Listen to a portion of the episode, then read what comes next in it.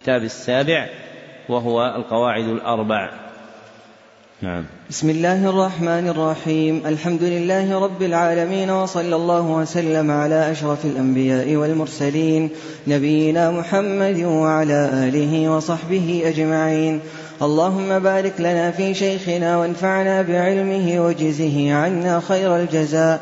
قال شيخ الإسلام محمد بن عبد الوهاب رحمه الله تعالى في كتاب القواعد الأربع. بسم الله الرحمن الرحيم. وبه نستعين. أسأل الله الكريم رب العرش العظيم أن يتولاك في الدنيا والآخرة وأن يجعلك مباركا أينما كنت وأن يجعلك ممن إذا أعطي شكر وإذا ابتلي صبر وإذا أذنب استغفر. فإن هؤلاء الثلاث عنوان السعادة. ابتدأ المصنف رحمه الله رسالته بالبسملة مقتصرا عليها اتباعا للوارد في السنة النبوية في مكاتباته ورسائله إلى الملوك والتصانيف تجري مجراها. ثم دعا لمن يقرأها بثلاث دعوات جامعة. أولها أن يتولاه الله في الدنيا والآخرة فيكون وليه الله. فيكون وليه الله والولي من أسماء الله الحسنى ومعناه المتصرف في خلقه عامة بتدبيرهم المتصرف في خلقه عامة بتدبيرهم وفي المؤمنين خاصة بما ينفعهم في الدنيا والآخرة وفي المؤمنين خاصة بما ينفعهم في الدنيا والآخرة.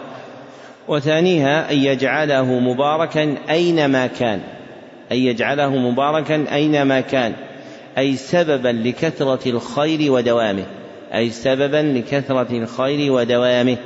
وثالثها أن يجعله ممن إذا أعطي شكر وإذا ابتلي صبر وإذا أذنب استغفر.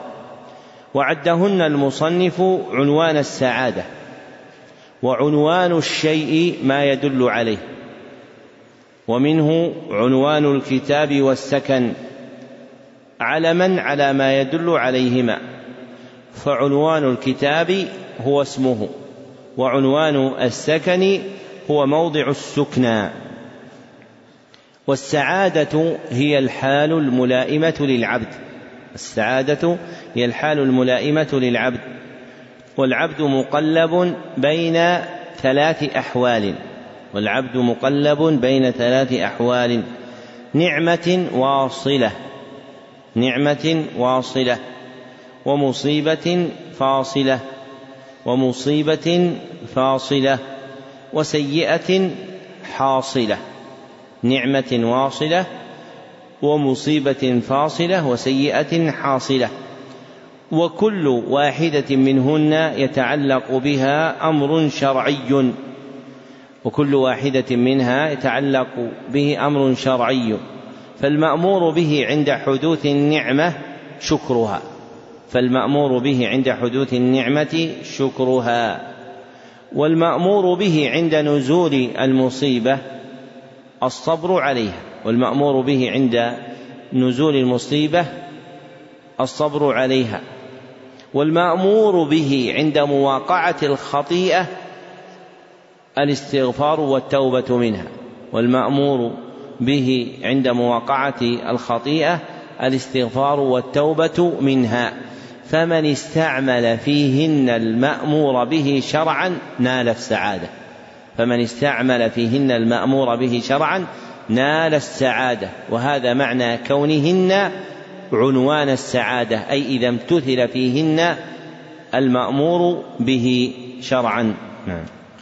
أحسن الله إليكم. قال رحمه الله اعلم أرشدك الله لطاعته أن الحنيفية ملة إبراهيم أن تعبد الله وحده مخلصا له الدين وبذلك أمر الله جميع الناس وخلقهم لها كما قال تعالى وما خلقت الجن والإنس إلا ليعبدون ذكر المصنف رحمه الله أن الحنيفية ملة إبراهيم عليه الصلاة والسلام مبينا حقيقتها بقول جامع يندرج فيه ما يراد بها شرعا.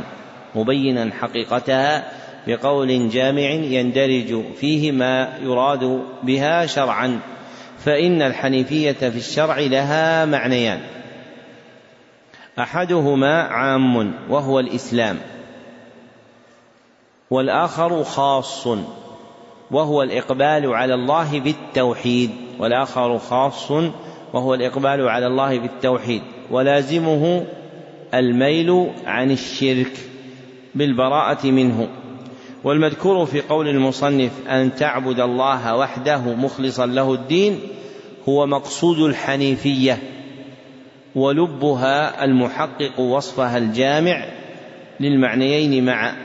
وهي دين الأنبياء جميعا فلا تختص بإبراهيم عليه الصلاة والسلام.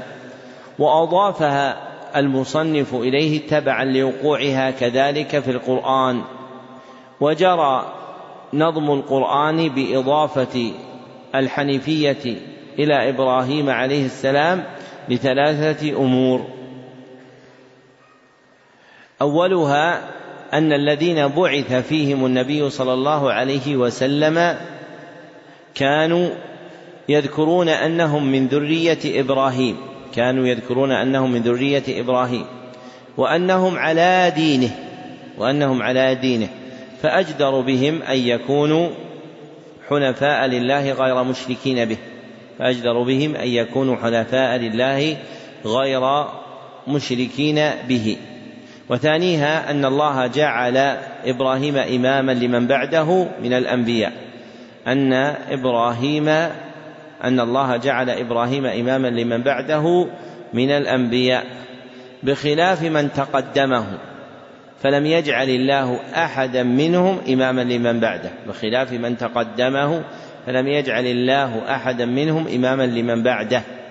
ذكره ابن جرير الطبري في تفسيره وثالثها أن إبراهيم عليه الصلاة والسلام قد بلغ الغاية في تحقيق الحنيفية أن إبراهيم عليه الصلاة والسلام قد بلغ الغاية في تحقيق الحنيفية حتى نزل من ربه في مرتبة الخلة حتى نزل من ربه في مرتبة الخلة. ولم يشاركه سوى نبينا صلى الله عليه وسلم. ولم يشاركه سوى نبينا صلى الله عليه وسلم. وإبراهيم متقدم عليه فهو والد ونبينا عليه الصلاة والسلام ولد. فالنسبة إلى الجد أولى من النسبة إلى الذرية. فالنسبة إلى الجد أولى من النسبة إلى الذرية. والناس جميعا مأمورون بعبادة الله التي هي مقصود الحنيفية ومخلوقون لها والدليل قوله تعالى وما خلقت الجن والانس الا ليعبدون ودلالة الآية على المسألتين من جهتين ودلالة الآية على المسألتين من جهتين. إحداهما صريح نصها المبين أن الناس مخلوقون للعباد. صريح نصها المبين أن الناس مخلوقون للعبادة والأخرى لازم لفظها لازم لفظها المبين أنهم مأمورون بها فما خلقوا لأجله فهم مأمورون بفعله. نعم. أحسن الله إليكم. قال رحمه الله فإذا عرفت أن الله خلقك لعبادته فاعلم أن العبادة لا تسمى عبادة إلا مع التوحيد. كما أن الصلاة لا تسمى صلاة إلا مع الطهارة فإذا دخل الشرك في العبادة فسدت كالحدث إذا دخل في الطهارة. فإذا عرفت أن الشرك إذا خالط العبادة أفسدها وأحبط العمل وصار صاحبه من الخالدين في النار. عرفت أن أهم ما عليك معرفة ذلك لعل الله أن يخلصك من هذه الشبكة وهي الشرك بالله الذي قال الله تعالى فيه. إن الله لا يغفر أن يشرك به ويغفر ما دون ذلك لمن يشاء وذلك بمعرفة أربع قواعد ذكرها الله تعالى في كتابه. لما قرر المصنف رحمه الله أن حكمة خلقنا هي عبادة الله بين أن عبادته لا تسمى عبادة إلا مع التوحيد. فمن زعم أنه يعبد الله وهو غير موحد له فلا اعتداد بعبادته. فمن زعم أنه يعبد الله وهو غير موحد له فلا اعتداد بعبادته وهو كاذب في دعواه. وعبادة الله لها معنيان في الشرع. وعبادة الله لها معنيان في الشرع. أحدهما عام. وهو امتثال خطاب الشرع المقترن بالحب والخضوع. أحدهما عام وهو امتثال خطاب الشرع المقترن بالحب والخضوع. والآخر خاص وهو التوحيد. والآخر خاص وهو التوحيد. والتوحيد له معنيان في الشرع. والتوحيد له معنيان في الشرع. أحدهما عام وهو إفراد الله بحقه وهو إفراد الله بحقه وحق الله كما تقدم نوعان حق في المعرفة والإثبات وحق في الإرادة والطلب. وينشأ من هذين الحقين أن الواجب علينا في توحيد الله ثلاثة أنواع. وينشأ من هذين الحقين أن الواجب علينا في توحيد الله ثلاثة أنواع توحيد الربوبية وتوحيد الألوهية وتوحيد الأسماء والصفات. والآخر خاص وهو إفراد الله بالعبادة. والآخر خاص وهو إفراد الله بالعبادة. والعبادة والتوحيد أصلان عظيمان. تتحقق صلتهما اتفاقا وافتراقا بحسب المعنى المنظور إليه. والعبادة والتوحيد أصلان عظيمان. تتحقق صلتهما اتفاقا وافتراقا بحسب المنظور المعنى المنظور إليه. فلهما حالان. فلهما حالان. الحال الأولى اتفاقهما إذا نظر إلى إرادة التقرب. اتفاقهما إذا نظر إلى إرادة التقرب أي قصد القلب أي قصد القلب إلى العمل تقربا إلى الله أي قصد القلب إلى العمل تقربا إلى الله.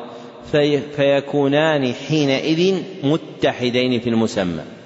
فيكونان حينئذ متحدين في المسمى. فكل عبادة توحيد وكل توحيد عبادة. فكل عبادة توحيد وكل توحيد عبادة. وهذا معنى قول المصنف فاعلم أن العبادة لا تسمى عبادة إلا مع التوحيد. والحال الأخرى افتراقهما إذا نظر إلى الأعمال المتقرب بها. افتراقهما إذا نظر إلى الأعمال المتقرب بها. أي آحاد القرب التي تجعل لله. أي آحاد القرب التي تجعل لله. فإن التوحيد يكون فردا من أفراد ما يتقرب به إلى الله. فإن التوحيد يكون فردا من أفراد ما يتقرب به إلى الله.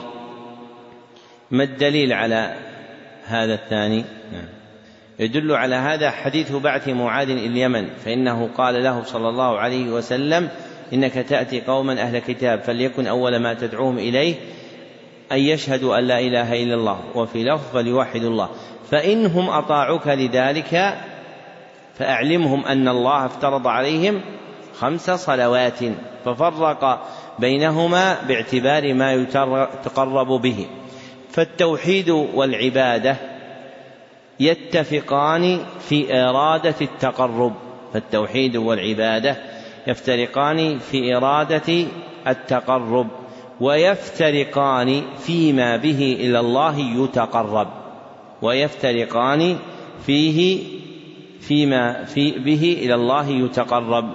ثم نبه المصنف إلى مفسد العبادة الأعظم وهو الشرك والشرك شرعا يطلق على معنيين. أحدهما عام وهو جعل شيء من حق الله لغيره. أحدهما عام وهو جعل شيء من حق الله لغيره. والآخر خاص وهو جعل شيء من العبادة لغير الله. والآخر خاص وهو جعل شيء من العبادة لغير الله. وأثر الشرك إذا دخل في العبادة يختلف باختلاف قدره. وأثر الشرك إذا دخل في العبادة يختلف باختلاف قدره فإنه نوعان. أحدهما الشرك الأكبر وهو جعل شيء من حق الله لغيره يزول معه أصل الإيمان وهو جعل شيء من حق الله لغيره يزول معه أصل الإيمان. والآخر شرك أصغر. وهو جعل شيء من حق الله لغيره يزول معه كمال الإيمان. والآخر شرك أصغر وهو جعل شيء من حق الله لغيره يزول معه كمال الإيمان. والفرق بينهما يرجع إلى متعلق الحق ومنزلته من الإيمان. يرجع إلى متعلق الحق ومنزلته من الإيمان فيما يزيل منه. ومنزلته من الإيمان فيما يزيل منه.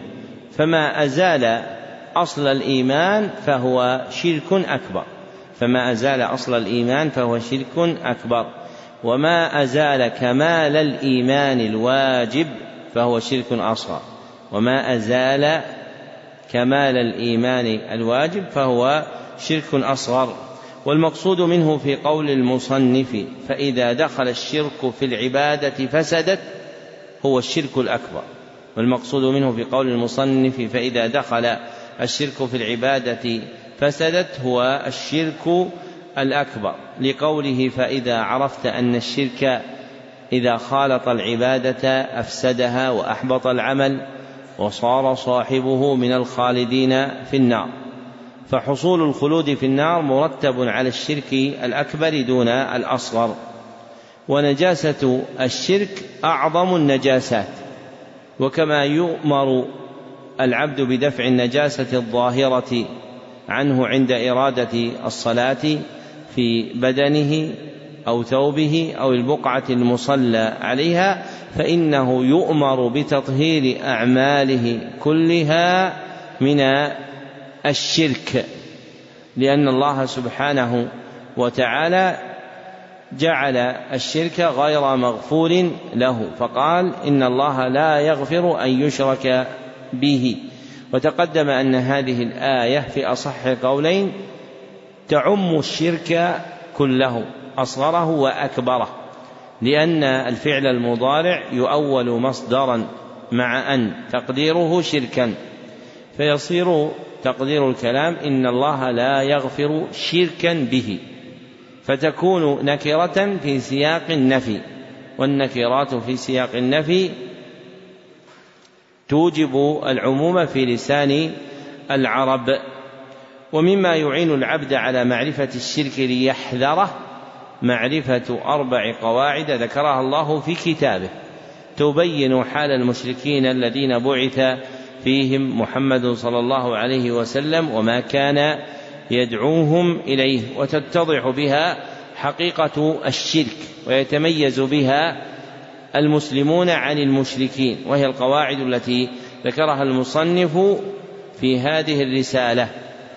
فغاية هذه القواعد التفريق بين دين المسلمين ودين المشركين.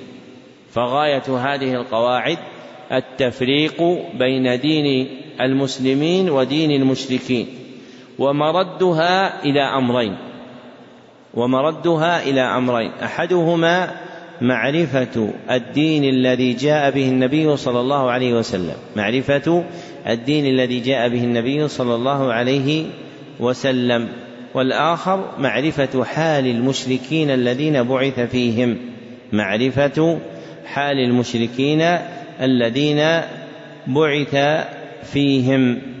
واستمداد تلك القواعد عند المصنف من القرآن الكريم. وما فيها من أدلة السنة تابع لأدلة القرآن.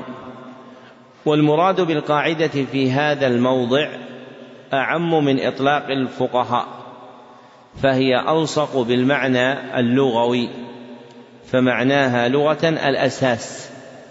فهذه القواعد كل واحدة منها تعد أساسا من أسس الدين. كل قاعدة منها تعد أساسا من أسس الدين وأصلا من أصوله. فوعاؤها الجامع قواعد الشريعة. فوعاؤها الجامع قواعد الشريعة. ويجوز إرادة المعنى الاصطلاحي. فتكون قواعد للتوحيد. فتكون قواعد للتوحيد لكن الأظهر أنه أراد أنها قواعد في بيان الدين كله. نعم. أحسن الله إليكم. قال رحمه الله القاعدة الأولى أن تعلم أن الكفار الذين قاتلهم رسول الله صلى الله عليه وسلم مقرون بأن الله تعالى هو الخالق المدبر وأن ذلك لم يدخلهم في الإسلام. والدليل قوله تعالى قل من يرزقكم من السماء والأرض أم من يملك السمع والأبصار؟ ومن يخرج الحي من الميت ويخرج الميت من الحي ومن يدبر الأمر فسيقولون الله فقل أفلا تتقون مقصود هذه القاعدة بيان شيئين. مقصود هذه القاعدة بيان شيئين. أحدهما أن الكفار الذين قاتلهم رسول الله صلى الله عليه وسلم مقرون بتوحيد الربوبية أن الكفار الذين قاتلهم رسول الله صلى الله عليه وسلم مقرون بتوحيد الربوبية وهو إفراد الله في ذاته وأفعاله وهو إفراد الله في ذاته وأفعاله. وأشار المصنف رحمه الله إليه بقوله مقرون بأن الله تعالى هو الخالق المدبر لأن الخلق والتدبير من أعظم أفعال الربوبية لأن الخلق والتدبير من أعظم أفعال الربوبية. والآخر أن إقرارهم بتوحيد الربوبية لم يدخلهم في الإسلام. أن إقرارهم بتوحيد الربوبية لم يدخلهم في الإسلام ولم يعصم دماءهم. لأن النبي صلى الله عليه وسلم أثبت عليهم وصف الكفر وقاتلهم لأن النبي صلى الله عليه وسلم أثبت عليهم وصف الكفر وقاتلهم. فلو كانوا بإقرارهم بالربوبية مسلمين لما طلبهم بالإسلام وقاتلهم عليه. فلو كانوا بإقرارهم بالربوبية مسلمين لما طالبهم بالإسلام وقاتلهم عليه. واستدل المصنف على ما ذكره بقوله تعالى قل من يرزقكم من السماء والأرض الآية. ووجه دلالته على الأمر الأول في إقرارهم بأن الرزق والملك والتدبير كله لله. ودلالته على الوجه الأول في إقرارهم بأن الرزق والملك والتدبير كله لله. إذ يقرون فيقولون الله. إذ يقرون بأفراده فيقولون الله فيردون الرزق والملك والتدبير إلى الله وحده. وأما وجه دلالته على الأمر الثاني فهو في إنكار الله عليهم عبادة غيره. وأما دلالته على الوجه الثاني فهو في إنكار الله عليهم عبادة غيره. إذ قال فقل أفلا تتقون. إذ قال فقل أفلا تتقون. أي فقل لهم إقامة للحجة عليهم أي فقل لهم إقامة للحجة عليهم ألا أفلا تتقون ربكم؟ فتخلصون له دينكم. أفلا تتقون ربكم؟ فتخلصون له دينكم فتعبدونه وحده. فمطالبتهم بتوحيد الألوهية برهان عدم عدم انتفاعهم بما آمنوا به من توحيد الربوبية فمطالبتهم بتوحيد الألوهية برهان عدم انتفاعهم بما آمنوا به من الربوبية. وسيأتي في القاعدة الثالثة بيان الأمر الثاني بجلاء. نعم. أحسن الله إليكم. قال رحمه الله القاعدة الثانية أنهم يقولون ما دعوناهم وتوجهنا إليهم إلا لطلب القربة والشفاعة.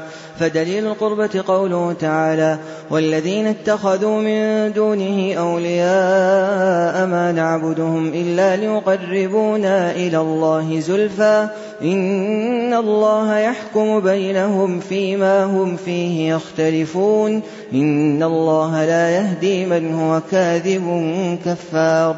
ودليل الشفاعة قوله تعالى ويعبدون من دون الله ما لا يضرهم ولا ينفعهم ويقولون ويقولون هؤلاء شفعاؤنا عند الله والشفاعة شفاعتان شفاعة منفية وشفاعة مثبتة. فالشفاعة المنفية ما كانت تطلب من غير الله فيما لا يقدر عليه إلا الله. والدليل قوله تعالى يا أيها الذين آمنوا أنفقوا مما رزقناكم من قبل أن يأتي يوم لا بيع فيه ولا خلة ولا شفاعة والكافرون هم الظالمون. والشفاعة المثبتة هي التي تطلب من الله والشافع مكرم بالشفاعة والمشفوع له من رضي الله قوله وعمله بعد الإذن. كما قال تعالى من ذا الذي يشفع عنده إلا بإذنه. مقصود هذه القاعدة بيان أن الحامل للمشركين بيان أن الحامل للمشركين على دعوة غير الله والتوجه إليه شيئان. على دعوة غير الله والتوجه إليه شيئان. أحدهما طلب القربة. والدليل قوله تعالى والذين اتخذوا من دونه أولياء ما نعبدهم إلا ليقربونا إلى الله زلفى. والآخر طلب الشفاعة. والدليل قوله تعالى ويعبدون من دون الله ما لا يضرهم ولا ينفعهم ويقولون هؤلاء شفعاؤنا عند الله. والفرق بين طلبهم القربة وطلبهم الشفاعة أنهم يبتغون بالقربة إحراز الرفعة والكمالات. أنهم يبتغون بالقربة إحراز الرفعة والكمالات ويبتغون بالشفاعة دفع النقائص المعيبات ويبتغون بالشفاعة دفع النقائص المعيبات وقد أبطل الله ما ابتغوه من القربة والشفاعة. فأما طلب القربة باتخاذهم الأولياء فأبطله الله بنفي وجودهم. فأما طلب القربة باتخاذهم الأولياء فأبطله الله بنفي وجودهم كما قال الله عز وجل مخبرا عن حالهم وقالهم والذين اتخذوا من دونه أولياء ما نعبدهم إلا ليقربونا إلى الله زلفى. فأكذبهم الله عز وجل وقال بعد ذكر دعواهم إن الله لا يهدي من هو كاذب كفار. فنسبهم إلى الكذب في دعواهم أن لله أولياء وذلك يتضمن إبطال أن يكون لله ولي وهو المصرح به في قوله تعالى ولم يكن له ولي من الدل فليس لله سبحانه وتعالى ولي وتقدم أن الولي المنفي هو الولي الناصر الذي يعين الله سبحانه وتعالى ويدفع معه. أما الولي المنصور فهو ثابت في غير آية. وأما الشفاعة التي يرجون من آلهتهم فأبطلها الله بأربعة مسالك. أما الشفاعة التي يطلبون من آلهتهم فأبطلها الله بأربعة مسالك. أولها نفي وقوع الشفاعة من آلهتهم. نفي وقوع الشفاعة من آلهتهم. قال الله تعالى ولم يكن لهم من شركائهم شفعاء. ولم يكن لهم من شركائهم شفعاء وكانوا بشركائهم كافرين. وثانيها نفي ملك آلهتهم الشفاعة. نفي ملك آلهتهم الشفاعة. وتحقيق أنها لله وحده. وتحقيق أنها لله وحده. قال الله تعالى قل لله الشفاعة جميعا. قال الله تعالى قل لله الشفاعة جميعا.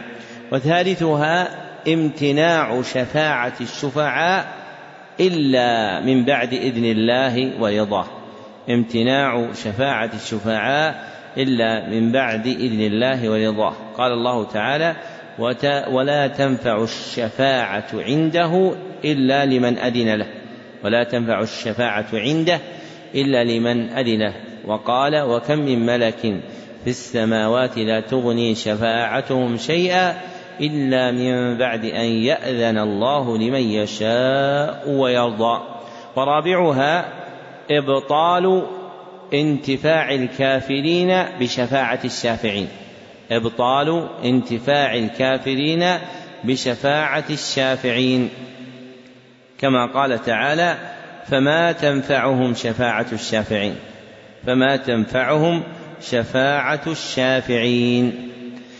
والشفاعة التي يذكرها المتكلمون في الاعتقاد يريدون بها الشفاعة عند الله.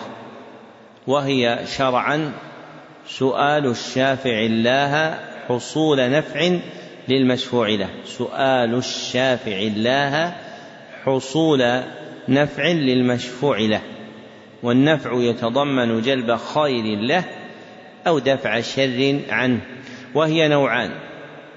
الأول الشفاعة المنفية وهي التي نفاها الله عز وجل وحقيقتها الشفاعة الخالية من إذن الله ورضاه.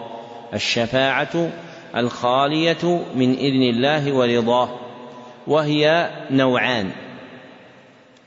أحدهما الشفاعة المنفية عن الشافع. الشفاعة المنفية عن الشافع. كالشفاعة المنفية عن آلهة المشركين.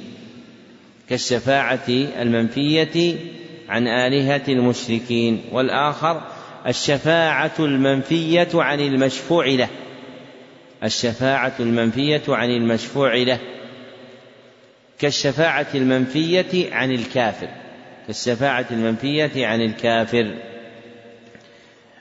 وذكر المصنف قوله تعالى يا أيها الذين آمنوا أنفقوا مما رزقناكم من قبل أن يأتي يوم لا بيع فيه ولا خلة ولا شفاعة. الآية دليلا على الشفاعة المنفية للتصريح بنفيها في قوله ولا شفاعة. والثاني من نوعي الشفاعة الشفاعة المثبتة وهي التي أثبتها الله عز وجل لمن شاء وحقيقتها الشفاعة المشتملة على إذن الله ورضاه الشفاعة المشتملة على إذن الله ورضاه وهي نوعان أيضا أحدهما الشفاعة المثبتة للشافع. كشفاعة نبينا صلى الله عليه وسلم. والآخر الشفاعة المثبتة للمشفوع له. الشفاعة المثبتة للمشفوع له. كالشفاعة لأهل الكبائر من هذه الأمة. كالشفاعة لأهل الكبائر من هذه الأمة. وذكر المصنف رحمه الله قوله تعالى من ذا الذي يشفع عنده إلا بإذنه دليلا على الشفاعة المثبتة للتصريح بإثباتها في قوله إلا بإذنه. فمعنى الآية لا أحد يشفع عند الله إلا بإذن الله. فمعنى الآية لا أحد يشفع عند الله إلا بإذن الآية بإذن الله. والفرق بين الشفاعة المنفية والشفاعة المثبتة هو المذكور في قول المصنف ما كانت تطلب من غير الله فيما لا يقدر عليه إلا الله. وقوله والشفاعة المثبتة هي التي تطلب من الله فمدار النفي والإثبات في الشفاعة على أمرين. فمدار النفي والإثبات في الشفاعة على أمرين إذن الله ورضاه. إذن الله ورضاه.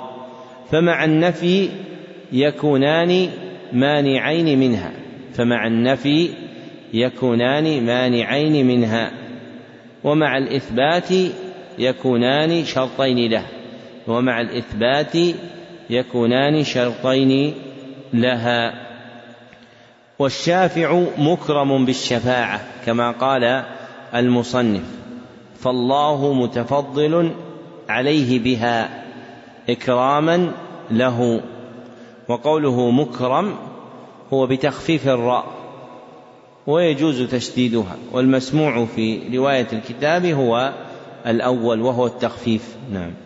أحسن الله إليكم. قال رحمه الله القاعدة الثالثة أن النبي صلى الله عليه وسلم ظهر على أناس متفرقين في عباداتهم منهم من يعبد الملائكة ومنهم من يعبد الأنبياء والصالحين ومنهم من يعبد الأشجار والأحجار ومنهم من يعبد الشمس والقمر. وقاتلهم رسول الله صلى الله عليه وسلم ولم يفرق بينهم والدليل قوله تعالى وقاتلوهم حتى لا تكون فتنة ويكون الدين كله لله. ودليل الشمس والقمر قوله تعالى ومن آياته الليل والنهار والشمس والقمر لا تسجدوا للشمس ولا للقمر واسجدوا لله الذي خلقهن إن كنتم إياه تعبدون ودليل الملائكة قوله تعالى ولا يأمركم أن تتخذوا الملائكة والنبيين أربابا ودليل الأنبياء قوله تعالى وإذ قال الله يا عيسى ابن مريم أأنت قلت للناس اتخذوني وأمي إلهين من دون الله قال سبحانك ما يكون لي أن أقول ما ليس لي بحق. إن كنت قلته فقد علمته. تعلم ما في نفسي ولا أعلم ما في نفسك. إنك أنت علام الغيوب. ودليل الصالحين قوله تعالى أولئك الذين يدعون يبتغون إلى ربهم الوسيلة أيهم أقرب ويرجون رحمته ويخافون عذابه. ودليل الأشجار والأحجار قوله تعالى أفرأيتم اللات والعزى ومناة الثالثة الأخرى وحديث أبي واقد الليثي رضي الله عنه قال خرجنا مع النبي صلى الله عليه وسلم إلى حنين ونحن حدثاء عهد بكفر وللمشركين سدرة يعكفون عندها وينوطون بها أسلحتهم يقال لها ذات أنواط فمررنا بسدرة فقلنا يا رسول الله اجعل لنا ذات أنواط كما لهم ذات أنواط. الحديث مقصود هذه القاعدة بيان أن مناط الكفر هو عبادة غير الله. مقصود هذه القاعدة بيان أن مناط الكفر هو عبادة غير الله دون نظر إلى منزلة المعبود. دون نظر إلى منزلة المعبود. فمن يعبد النبي والولي والملك هو كمن يعبد الشجر والحجر وأجرام الفلك.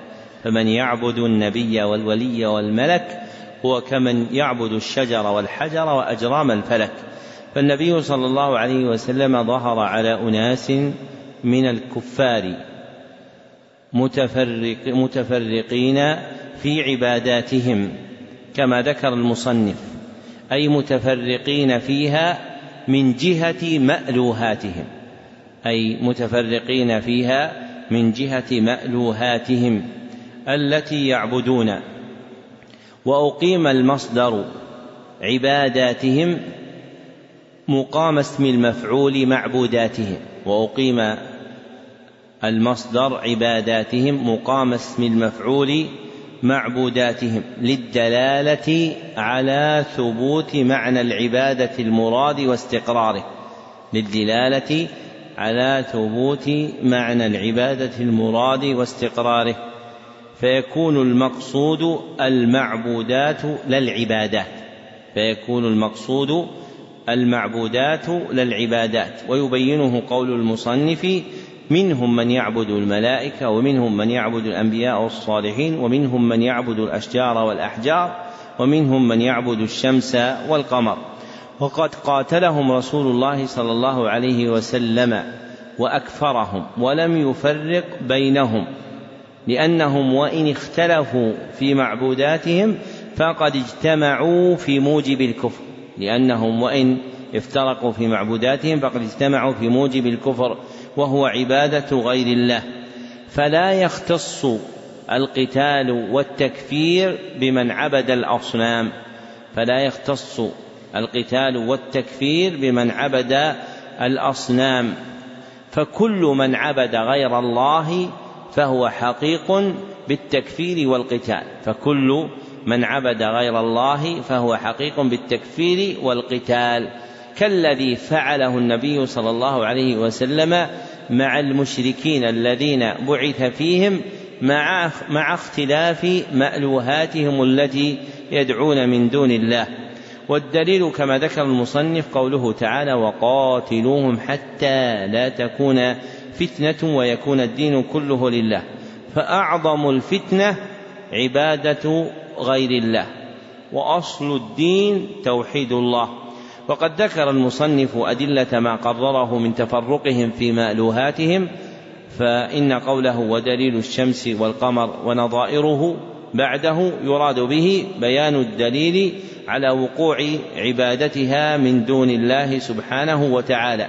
وجميع الأدلة التي ذكرها من القرآن سوى أحد دليلي عبادتهم الأشجار والأحجار وهو حديث أبي واقد الليثي رضي الله عنه قال خرجنا مع رسول الله صلى الله عليه وسلم إلى حنين.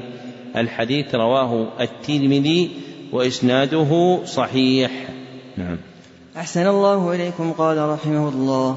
القاعدة الرابعة أن مشركي زماننا أغلظ شركا من الأولين لأن الأولين يشركون في الرخاء ويخلصون في الشدة ومشركو زماننا شركهم دائما في الرخاء والشدة.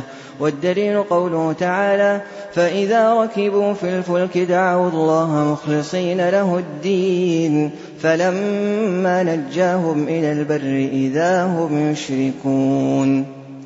مقصود هذه القاعدة بيان غلظ شرك أهل زمانه. مقصود هذه القاعدة بيان غلظ شرك أهل زمانه.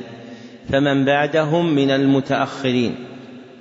وأنهم أغلظ شركا من الأولين. وأنهم أغلظ شركا من الأولين. ومنفعة تقرير غلظه.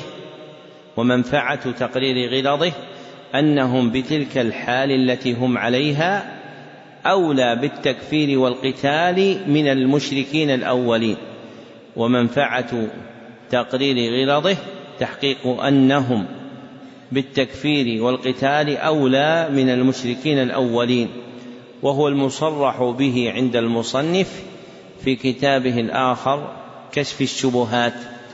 وذكر وذكر وذكره المشركين لتعيين الكفر الذي وصفوا به وذكره المشركين لتعيين الكفر الذي وصفوا به في كلامه قبل أن الكفار الذين قاتلهم رسول الله صلى الله عليه وسلم فهم كفروا بالشرك ولذا قال أن مشركي زماننا أغلظ من أغلظ شركا من الأولين.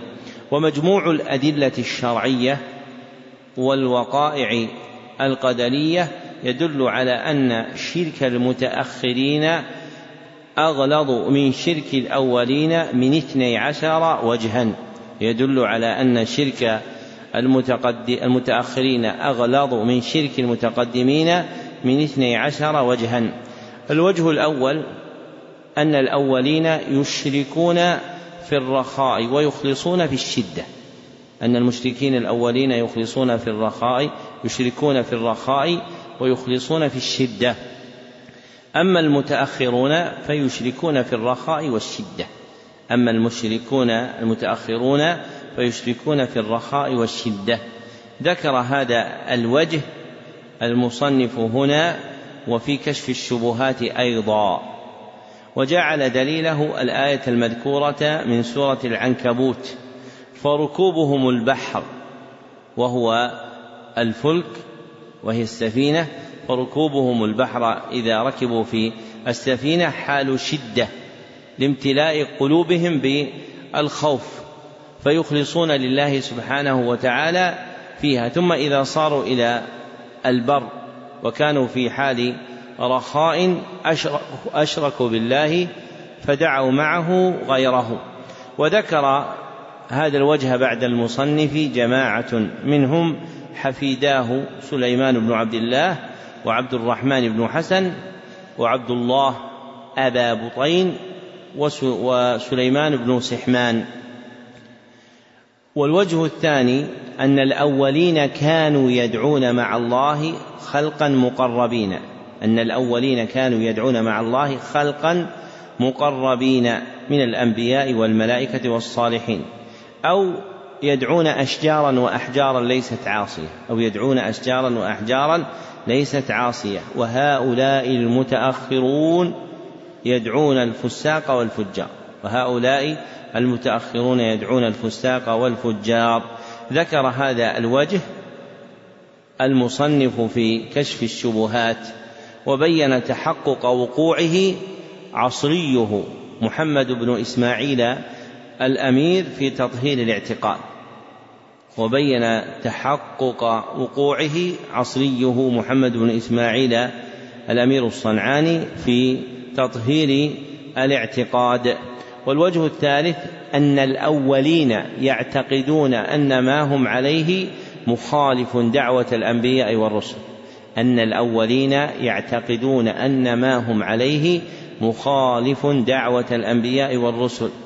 فإنهم قالوا أجعل الآلهة إلها واحدا. إن هذا لشيء عجاب. أما المتأخرون فإنهم يدعون أن فعلهم موافق دعوة الأنبياء والرسل. أما المتأخرون فإنهم يدعون أن ما هم عليه موافق دعوة الأنبياء والرسل. أن فعلهم موافق دعوة الأنبياء والرسل.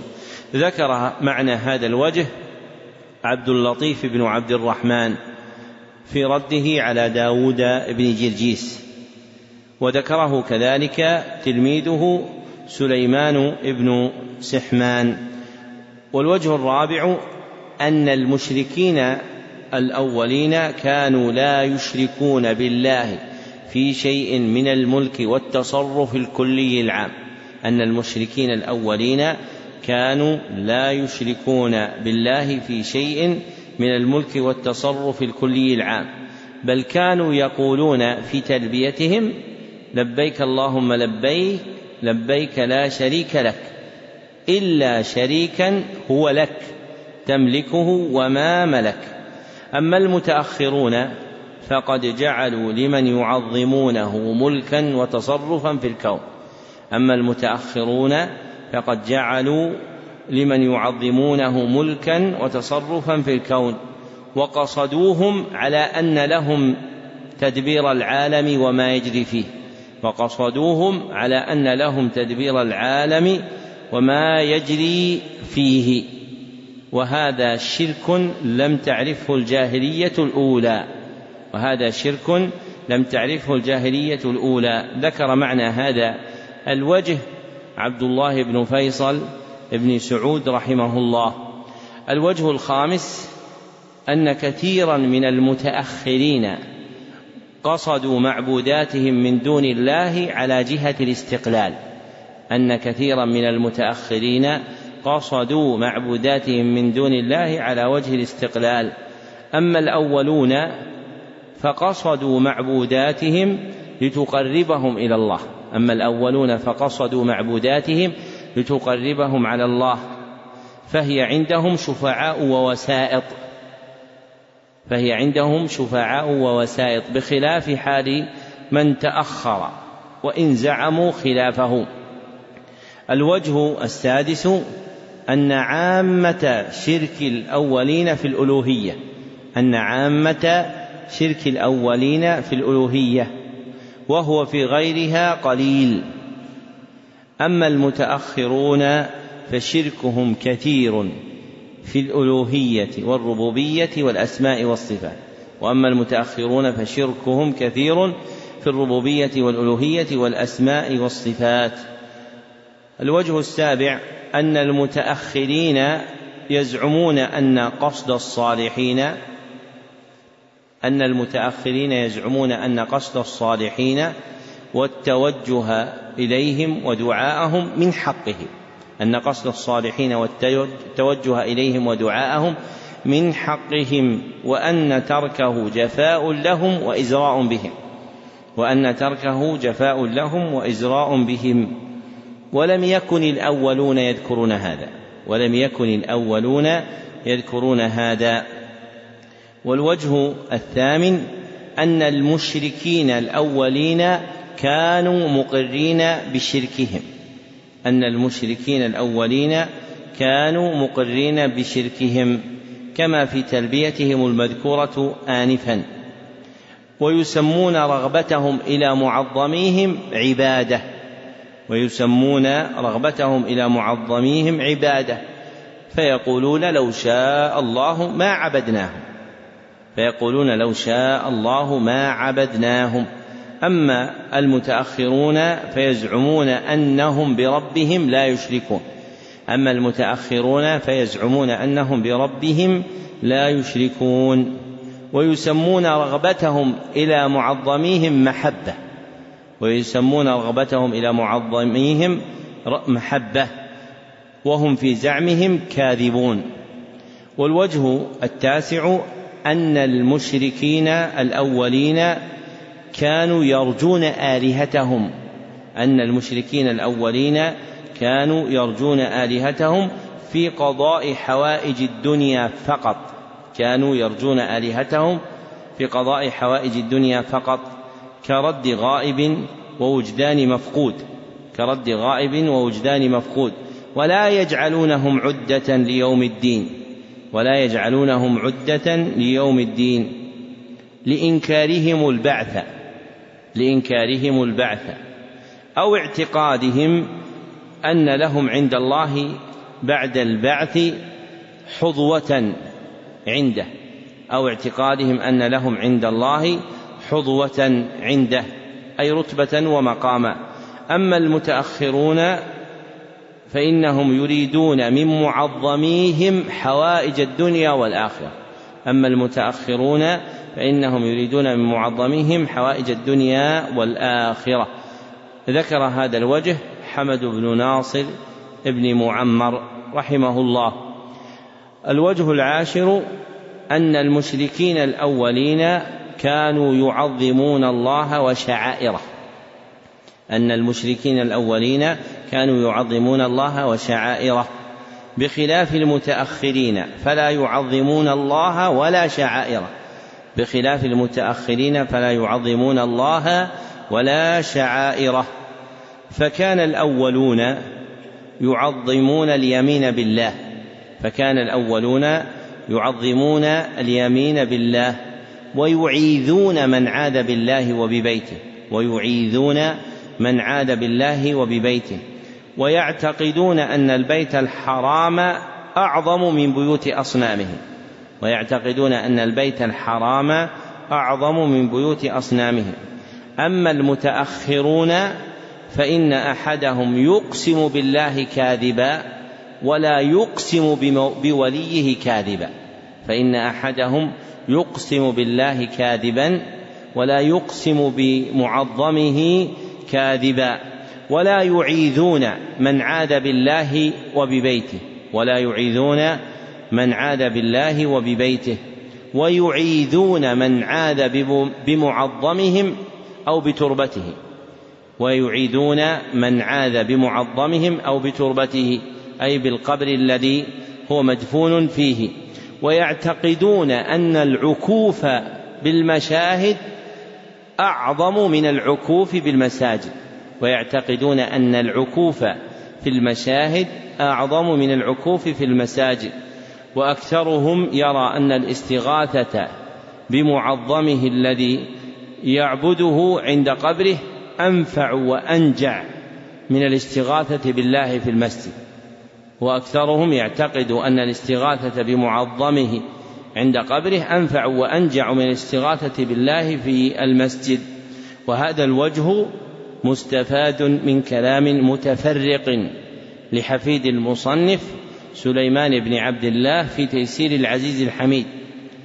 وبعضه في كلام ابن تيمية والمصنف والصنعاني وحمد بن ناصر بن معمر وعبد اللطيف بن عبد الرحمن وعبد العزيز بن حسين رحمهم الله. الوجه الحادي عشر أن المشركين الأولين أن المشركين الأولين لم يكونوا يطلبون من آلهتهم كل ما يطلب من الرحمن. أن المشركين الأولين لم يكونوا يطلبون من آلهتهم كل ما يطلب من الرحمن. فلهم مطالب يطلبونها من الله وحده. فلهم مطالب يطلبونها من الله وحده. أما المتأخرون فعكسوا الأمر. أما المتأخرون فعكسوا الأمر. يطلبون من آلهتهم كل ما يطلبونه من الرحمن. يطلبون من آلهتهم كل ما يطلبونه من الرحمن. ولهم مطالب لا يطلبونها إلا من آلهتهم. ولهم مطالب لا يطلبونها إلا من آلهتهم. ذكر هذا الوجه ابن تيمية. ذكر هذا الوجه ابن تيمية. والوجه الثاني عشر أن المشركين المتأخرين فيهم من يزعم أن الله يتجلى في صور معبوداتهم من المخلوقات.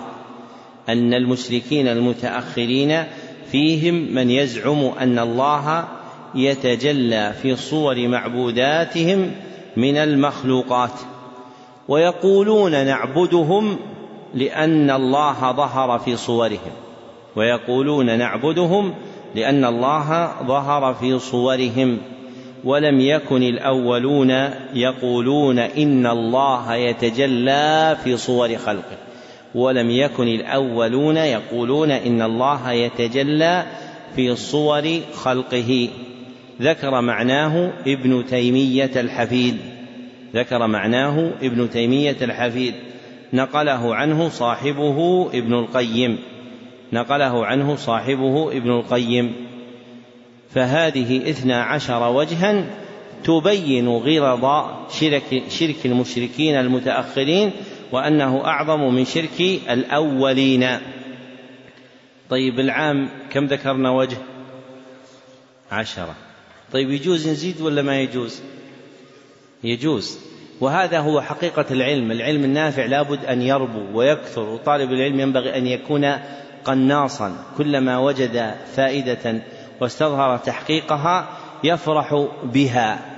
ولا تظنن أن العلم ينتهي إلى حد. والأمر كما قال سهل بن عبد الله التستري لا يعرف الجهل إلا العلماء. كل ما زاد علم العبد عرف الجهل فإن العلم بحر واسع متلاطم ولذلك لا سبيل إليه في سؤال الناس فالسبيل إليه هو دعاء الله عز وجل. فلذلك ينبغي أن يكثر أحدنا من دعاء ربه أن يرزقه علما نافعا. فنسأل الله عز وجل أن يرزقنا جميعا علما نافعا. اكتبوا طبقة السماع. سمع علي جميع القواعد الأربع لمن سمع الجميع. بقراءة غيره صاحبنا فلان بن فلان يكتب اسمه تاما. فتم له ذلك في مجلس واحد بالميعاد المثبت في محله من نسخته وأجزت له روايته عني إجازة خاصة من معين لمعين في معين والحمد لله رب العالمين صحيح ذلك. وكتبه صالح بن عبد الله ابن حمد العصيمي ليلة الأربعاء ليلة الثلاثاء الثاني من شهر ربيع الآخر سنة سبع وثلاثين وأربعمائة وألف. في المسجد النبوي بمدينة الرسول صلى الله عليه وسلم.